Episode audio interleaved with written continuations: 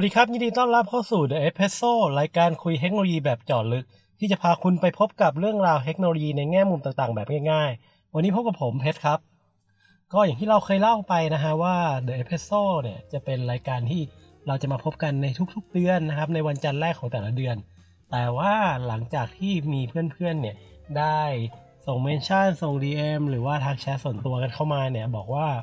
เฮ้ยอยากให้จัดทุกสัปดาห์จะเป็นไปได้ไหม เราก็เลยอ่าโอเคงั้นเดี๋ยวเราลองมาจัดกันเป็นทุกสัปดาห์กันเลยดีกว่า โดยจะมีการปล่อยออกอากาศทุกวันศุกร์นะครับ ก็ขอสลับเวลากันเล็กน้อยนะฮะ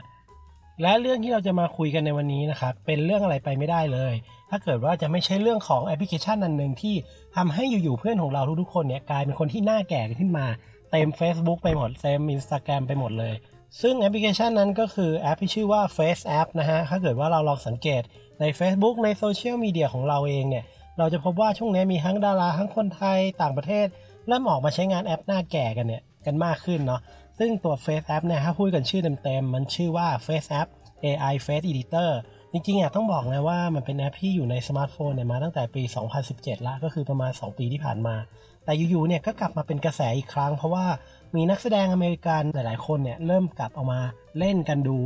ซึ่งความเจ๋งของมันคือแอปมันทำได้เนียนจริง ๆ ก่อนหนึ่งก็คงต้องบอกว่าแอปพลิเคชันนี้เนี่ยมันทำงานได้เนียนมาก ๆ เลยเนาะ แล้วก็มันเป็นแอปพลิเคชันที่ถูกพัฒนาโดยบริษัทที่เป็น AI Research อันหนึ่ง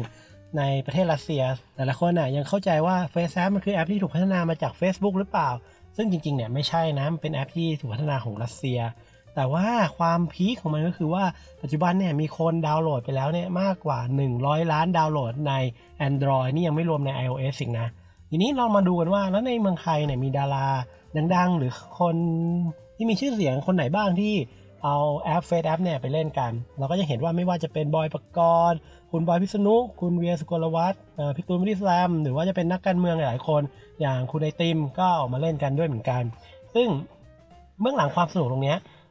มันมีความสนุกมาได้ประมาณสักวันสองวันอยู่ๆก็เริ่มมีกระแสตีกลับมาว่าเฮ้ย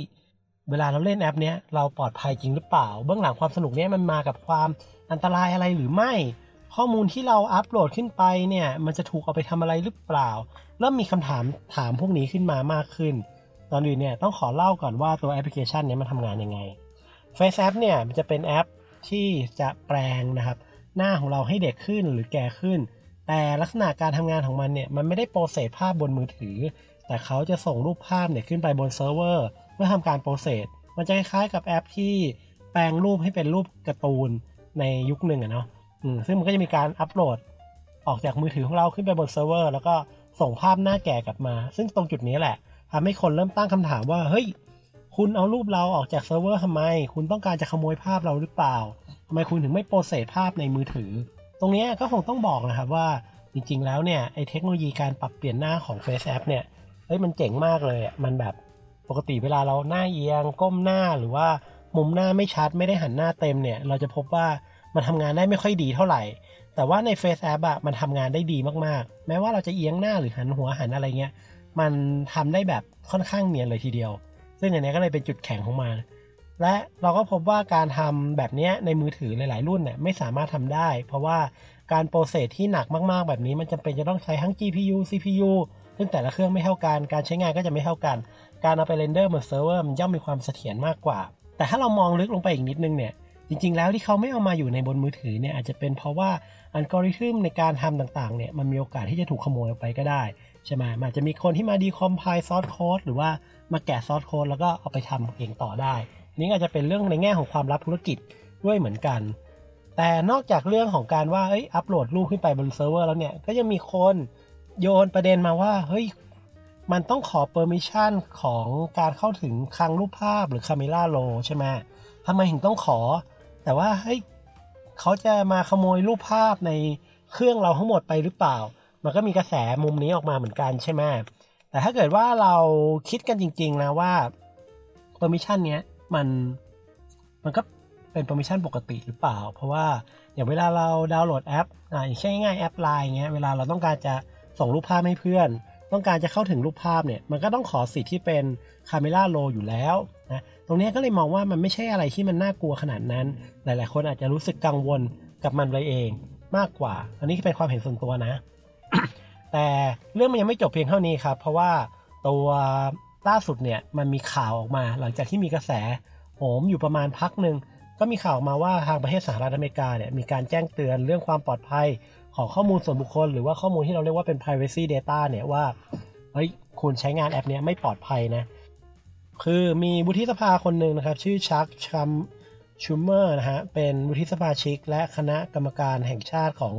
พรรคเดโมแครตนะฮะในสหรัฐอเมริกาได้ออกมาเตือนผู้ใช้งาน แอปพลิเคชัน Face App เนี่ยว่าให้คุณเนี่ยระวัง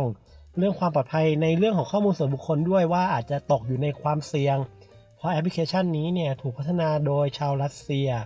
และก่อนเริ่มต้นใช้งานเนี่ยมีการขอสิทธิ์ในการเข้าถึงรูปภาพในแกลเลอรี่ทั้งหมด ซึ่งอาจจะเป็นช่องทางที่จะถูกลักลอบในการขโมยข้อมูลได้ อันนี้ผมอ่านโคดมาจากของอเดบูลิตินเลยนะ ซึ่งอย่างที่บอกครับว่าประเด็นเนี้ยมันก็อาจจะน่ากลัวเนาะ แต่จะต้องแยกสองประเด็นก่อนขอตอบประเด็นแรกก็คือประเด็นเรื่องของ permission ต้องแยกนิดนึงก็คือประเด็นเรื่อง permission เนี่ยมันค่อนข้างเป็นอะไรที่พื้นฐานอยู่แล้วในการเข้าถึงรูปภาพ เพราะว่า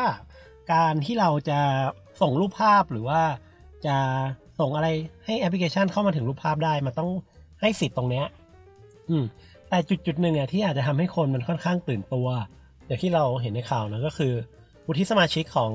พรรคเดโมแครตเนี่ยตื่นตัวมาก อาจจะเป็นเพราะว่านี่มันเป็นผลงานการพัฒนาของชาวรัสเซีย ซึ่งในอดีตก็ค่อนข้างมีคดีที่บาดหมางกับทางสหรัฐประมาณหนึ่ง มันก็เลยย่อมถูกมาเพ่งเล็งเป็นพิเศษนั่นเองแต่เรื่องมันก็ยังไม่จบซะทีเดียวนะครับเพราะว่าตัวคณะกรรมการเนี่ยก็ยังคงส่งเอกสารชี้แจงประเด็นว่าไปให้กับทาง FBI เพื่อทำการสอบสวนว่าแอปเนี้ยมันมีมีความเสี่ยงอะไรขนาดนั้นจริงหรือไม่ทีนี้ครับทางเฟซแอปก็เลยออกมาตอบโต้ว่าเฮ้ยเราไม่ได้มีนโยบายที่จะ มาขโมยข้อมูลของคุณนะ เราไม่ได้มีนโยบายที่จะมาลักลอบดักฟังหรือดึงข้อมูลอะไรของคุณด้วยซ้ำสิ่งที่เราทำเนี่ยคือเราอะอัปโหลดไฟล์ขึ้นมาบนเซิร์ฟเวอร์ใช่เราทำแต่ว่าเซิร์ฟเวอร์เนี่ยไม่ได้อยู่ในประเทศรัสเซีย เพราะว่าข้อมูลทั้งหมดในเซิร์ฟเวอร์เนี่ยถูกโยนไปที่บน cloud ของ Amazon Web Service แล้วก็ Google Cloud ซึ่งบริษัททั้งสองอันเนี่ยก็อยู่ในสหรัฐอเมริกาด้วยซ้ำนอกจากนี้เนี่ย CEO ของทาง Face App ก็ได้ออกมาให้สัมภาษณ์ด้วยว่า เอ้ย การที่เราอัปโหลดรูปภาพเข้าไปบนเซิร์ฟเวอร์แล้วเนี่ย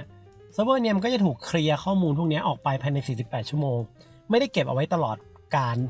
อย่างที่หลาย ๆ คนคิดเอาไว้อยู่ใช่ไหมอืมทีนี้คนก็บอกเฮ้ยทำไมตั้ง 48 ชั่วโมง process เสร็จทำไมคุณถึงไม่ลบไปเลย คือถ้าเราไปดูครับตัวเลข 48 เนี่ยมันน่าจะเป็นตัวเลขที่เป็น minimum policy ของตัว Amazon Web Service ที่เป็นตัวเก็บเก็บไฟล์ภาพนั่นแหละ คือเราสามารถตั้งค่าเนี่ยให้มันต่ำสุดอยู่ได้ที่ 48 ชั่วโมง ซึ่งพอครบ 48 ชั่วโมงไฟล์นี้ก็จะถูกกำจัดทิ้งออกไปเอง อันนี้ก็คือสิ่งที่ทาง CEO ของ Face App เป็นคนบอกออกมา แต่อยากเห็นว่าที่ผมเล่ามาเนี่ยอาจจะเพราะว่า เฮ้ยนี่คุณโปร Face App โปรรัสเซียหรือเปล่าเนี่ยทำไมถึงต้องมาแก้ตัวให้เขา ก็คือเราก็ต้องยอมรับนะว่าสิ่งที่หลายคนกังวลเนี่ยอาจจะไม่ได้เลวร้ายขนาดนั้น แต่ว่า Face App ก็ไม่ได้ทำถูกกฎหมายซะทีเดียว ปัจจุบัน Face App ยังมีจุดที่ยังขัดแย้งกับข้อกฎหมายอยู่นะครับ ก็คือจะมีประเด็นหนึ่งก็คือ Face App เนี่ยยังขัดกับกฎ GDPR ก็คือกฎหมายควบคุมคุ้มครองข้อมูลส่วนบุคคลของผู้บริโภคฉบับใหม่ของสหภาพยุโรป ซึ่งมีการบังคับใช้ตั้งแต่ปี 2018 แล้วว่า เราต้องมีสิทธิ์ในการถูกลืม หรือว่าเราต้องมีสิทธิ์ในการลบข้อมูลของเรา เพราะเราเป็นเจ้าของข้อมูล แต่ Face App เนี่ยไม่มีวิธี ที่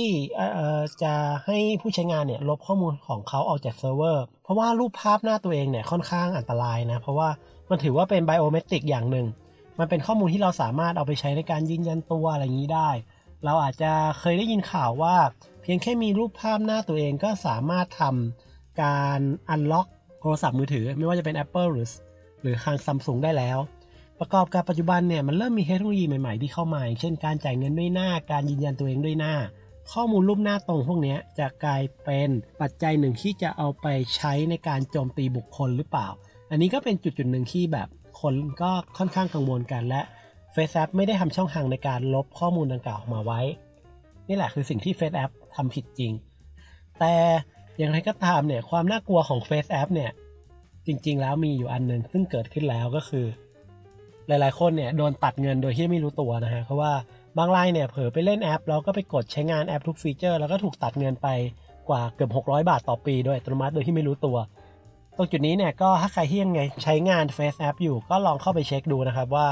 เอ้ยในบัญชี Google Pay App Store หรือว่า Account บัตรเครดิตของเราเนี่ยมันมีการตัดเงินจาก Face App เราหรือเปล่า ถ้ามีการตัดแล้วก็รีบไปทำการยกเลิกซะจะได้ไม่ถูกตัดซ้ำนะฮะคำถามสุดท้ายที่หลาย ๆ คนถามมาไว้ก็คือว่าเฮ้ยมันก็ดูเหมือนจะดีนี่ แล้วเราควรจะเล่นหรือเปล่า เราเล่นได้ไหม ส่วนตัวผมคงตอบว่าถ้าอยากเล่นก็เล่นได้นะครับมันก็ไม่ได้มีความเสี่ยงอะไร มันไม่ได้มากวาดข้อมูลในฐานข้อมูลของเรา ไม่ได้มากวาดข้อมูลใน camera roll ของเรา แต่คุณน่ะเป็นคนส่งข้อมูลไปให้เขา คุณเลือกรูปที่ 1 ส่งขึ้นไป คุณเลือกรูปหน้าตรงรูปที่ 2 ส่งขึ้นไป อันนั้นคือข้อมูลที่คุณส่งขึ้นไปให้กับเขาใช่ไหมนั่นแหละครับคือความเสี่ยงที่จะเกิดขึ้น คุณต้องช่างใจเอาเอง เพราะว่า ประเด็นต่างๆ ที่ได้เล่าไปมันค่อนข้างชัดเจนอยู่แล้ว ไม่ว่าจะเป็นเรื่อง permission ในการขอเข้าใช้งาน มันก็ไม่ได้มีการขออะไรที่พิเศษเกินเลยอะไรไปใช่ปะอะไรที่มันเกินเลยเนี่ยอยากรู้ว่าเกินเลยคืออะไรลองไปดูแอปแนวอย่างเหมยตู้ที่เป็นแอปแต่งภาพ